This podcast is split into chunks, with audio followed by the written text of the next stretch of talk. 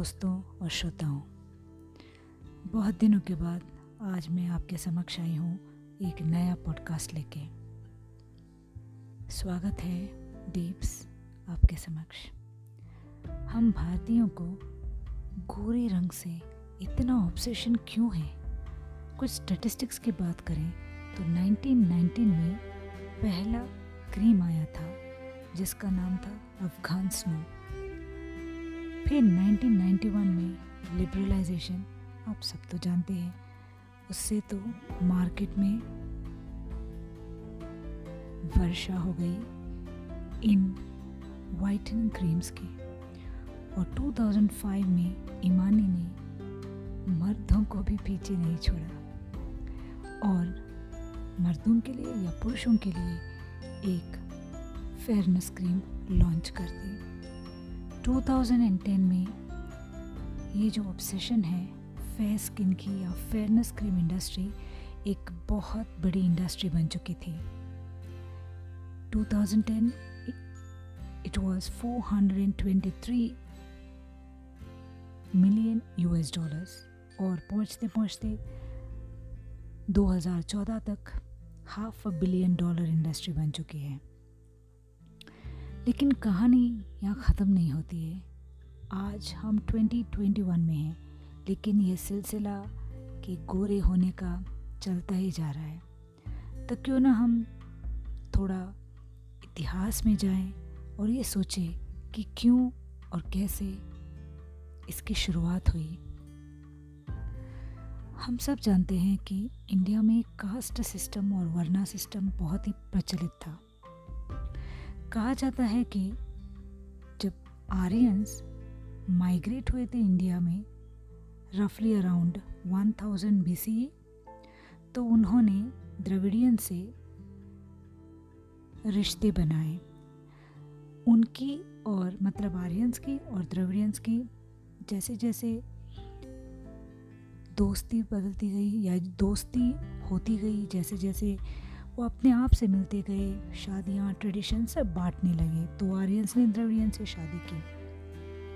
और इस तरह से कहा जाता है कि आर्यंस को कॉन्करर्स के रूप में दिखाया गया था और वहीं द्रविडियंस को डार्क स्किन बताया गया था। अब ये कहाँ तक सच है? ये तो आप सब गूगल करके देखेंगे। तो शायद बहुत सारे हिस्टोरियंस ने रिसर्च स्कॉलर्स ने भी इस बात को कभी नकारा नहीं है।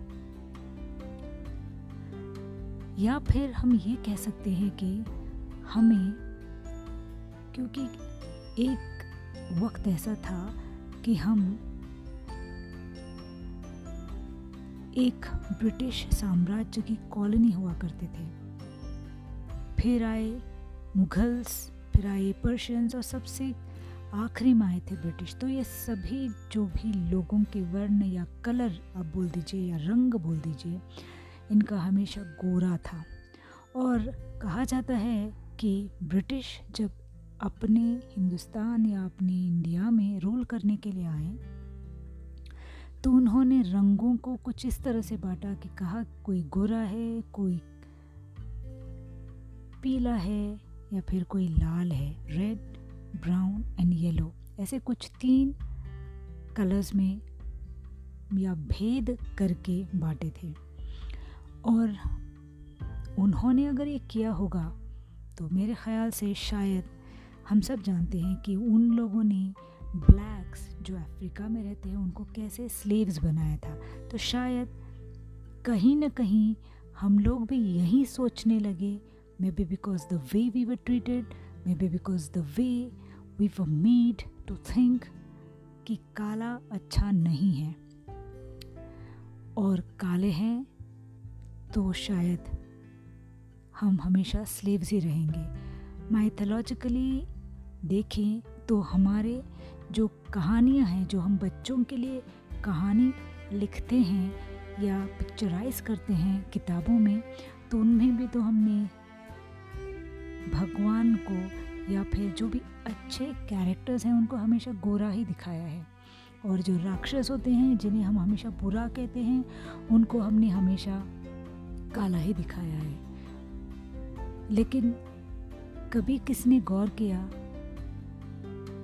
कि भगवान राम या फिर अपने नंद किशोर, श्री कृष्ण जी, इन्हें सावला कहा जाता है? वहीं आप दक्षिण में जाएँगे तो उन्हें कहा जाता है, नील मेघ श्याम। तो काला का वर्णन तो बहुत कंफ्यूजिंग लग रहा है मुझे।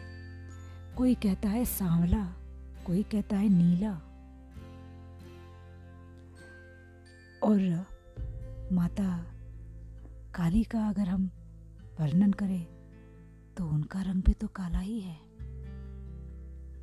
तो क्या ऐसे कैटेगराइज करके हम भगवान को भी इस फेयरनेस में, बीच में घसीट रहे हैं?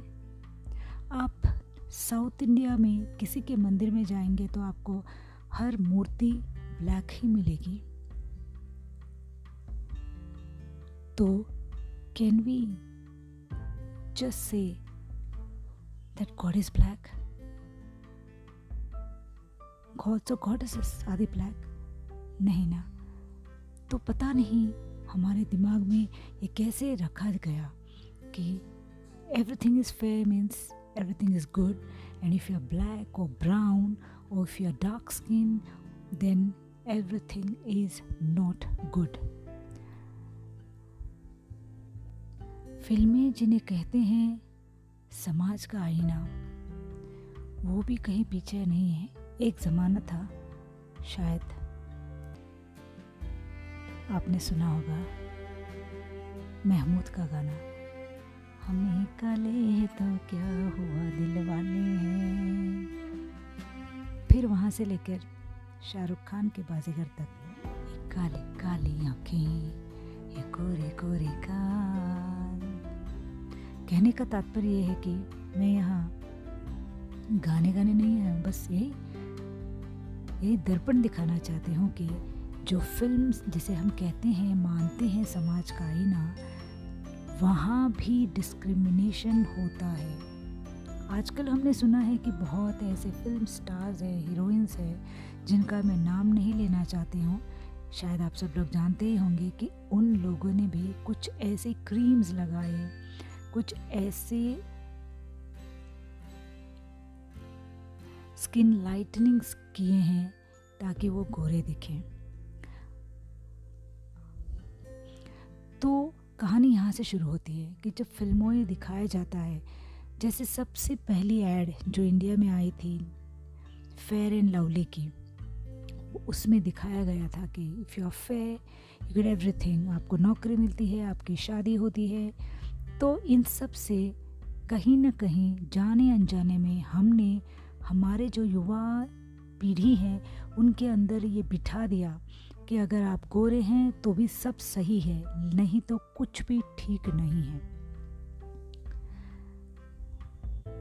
बात अलग है कि आजकल बहुत सारे ऐसे हीरो हीरोइंस हैं जो कह रहे हैं कि रंग का कोई भेद नहीं होना चाहिए। Black also is beautiful. लेकिन फिर भी, फ़िल्मों की भी अगर हम बात करें तो वहाँ भी ये डिस्क्रिमिनेशन होता है।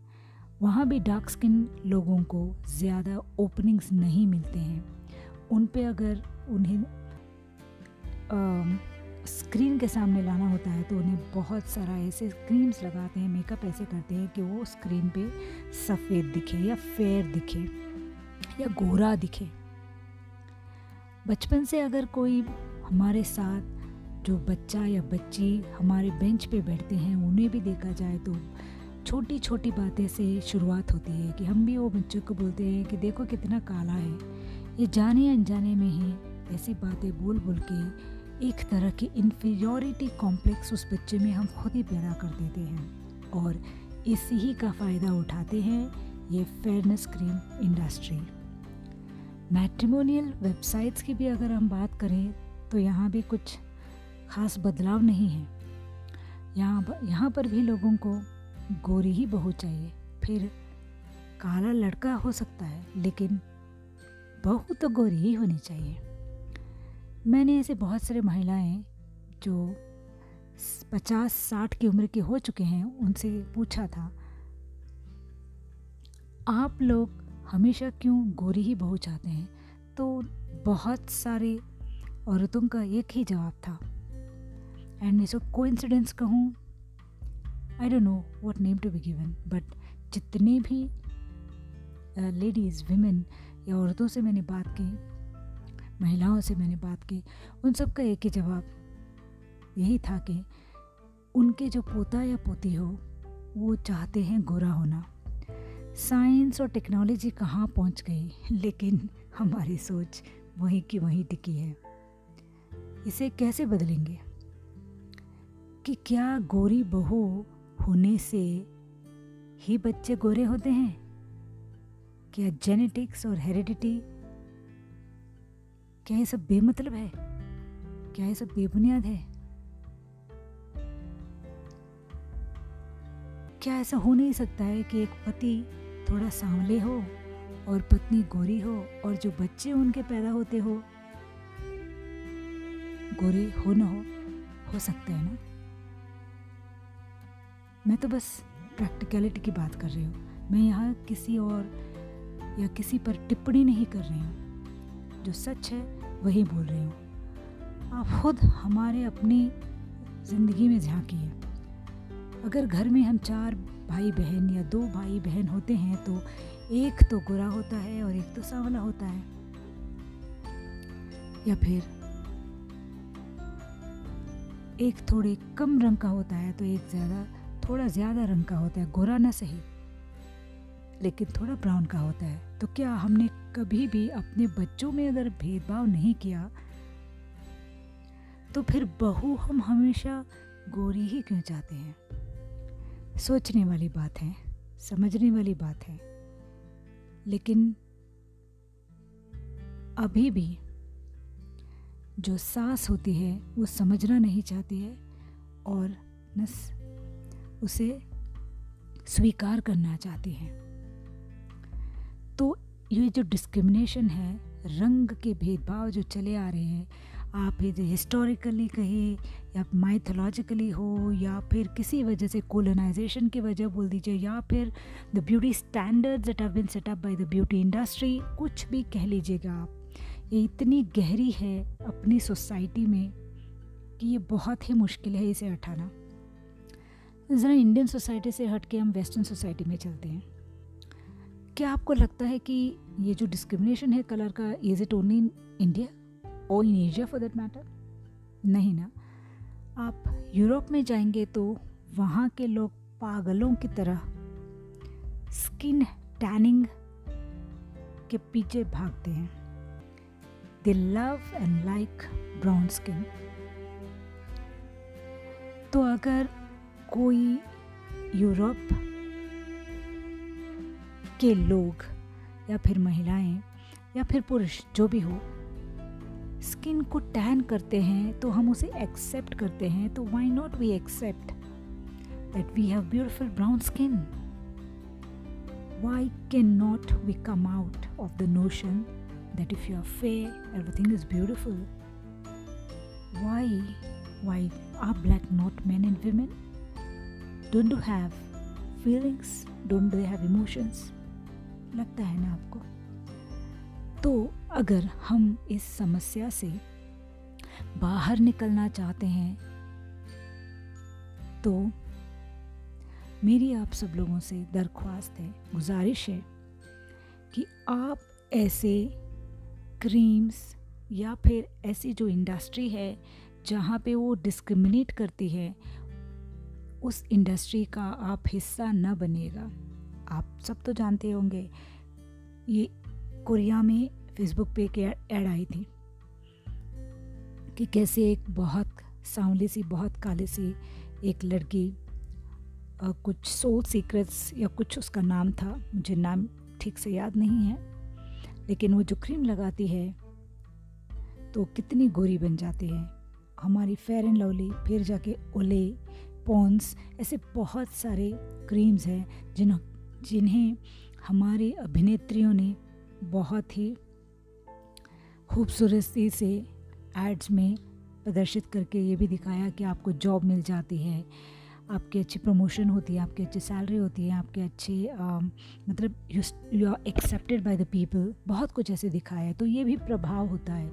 तो अगर इस चीज़ को हम सोसाइटी में कम करना चाहते हैं तो change has to begin not with somebody else but with you and me now जैसे कि हमारे देश में हर कोई काला नहीं है, हर कोई ब्राउन नहीं है और हर कोई गोरा नहीं है। We have all types all types of complexions. If you go to the northeast, they're all fair. If you go to the south, you have brown. तो हमारे यहाँ तो हर चीज़ के लोग हैं। अगर हम सब चीज़ को एक्सेप्ट कर सकते हैं तो I think it's high time we start accepting it now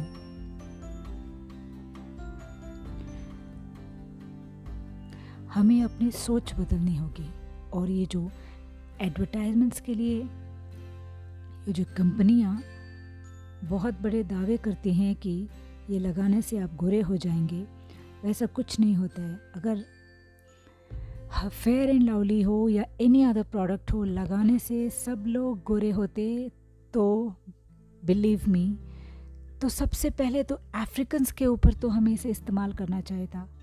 then I think अगर वो गोरे बनते तो हम भी गोरे बनते। समझिए, वो लोग आपकी और हमारे इसी कमज़ोरी का फ़ायदा उठा के बहुत पैसा कमा रहे हैं। एक स्टडी के मुताबिक देखा गया कि इन जो सब क्रीम्स हैं, इन सब क्रीम्स में मेरक्यूरी होता है and that's very harmful for the skin बहुत सारी बीमारियों का जड़ यही क्रीम्स होते हैं।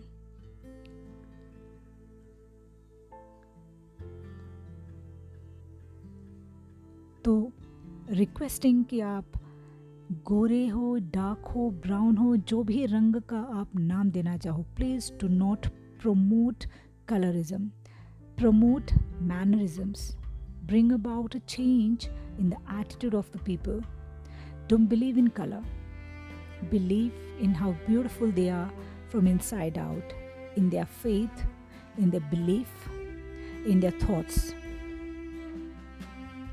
तो अगर चेंज को हम लाना चाहते हैं तो आवाज़ हमें ही उठानी पड़ेगी। स्टॉप बाइंग देम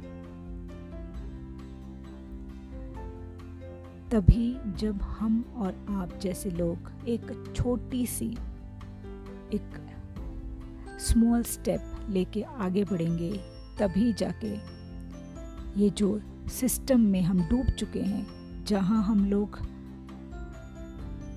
इस ख्याल से बाहर ही नहीं निकलना चाहते हैं शायद एक कोशिश करने से।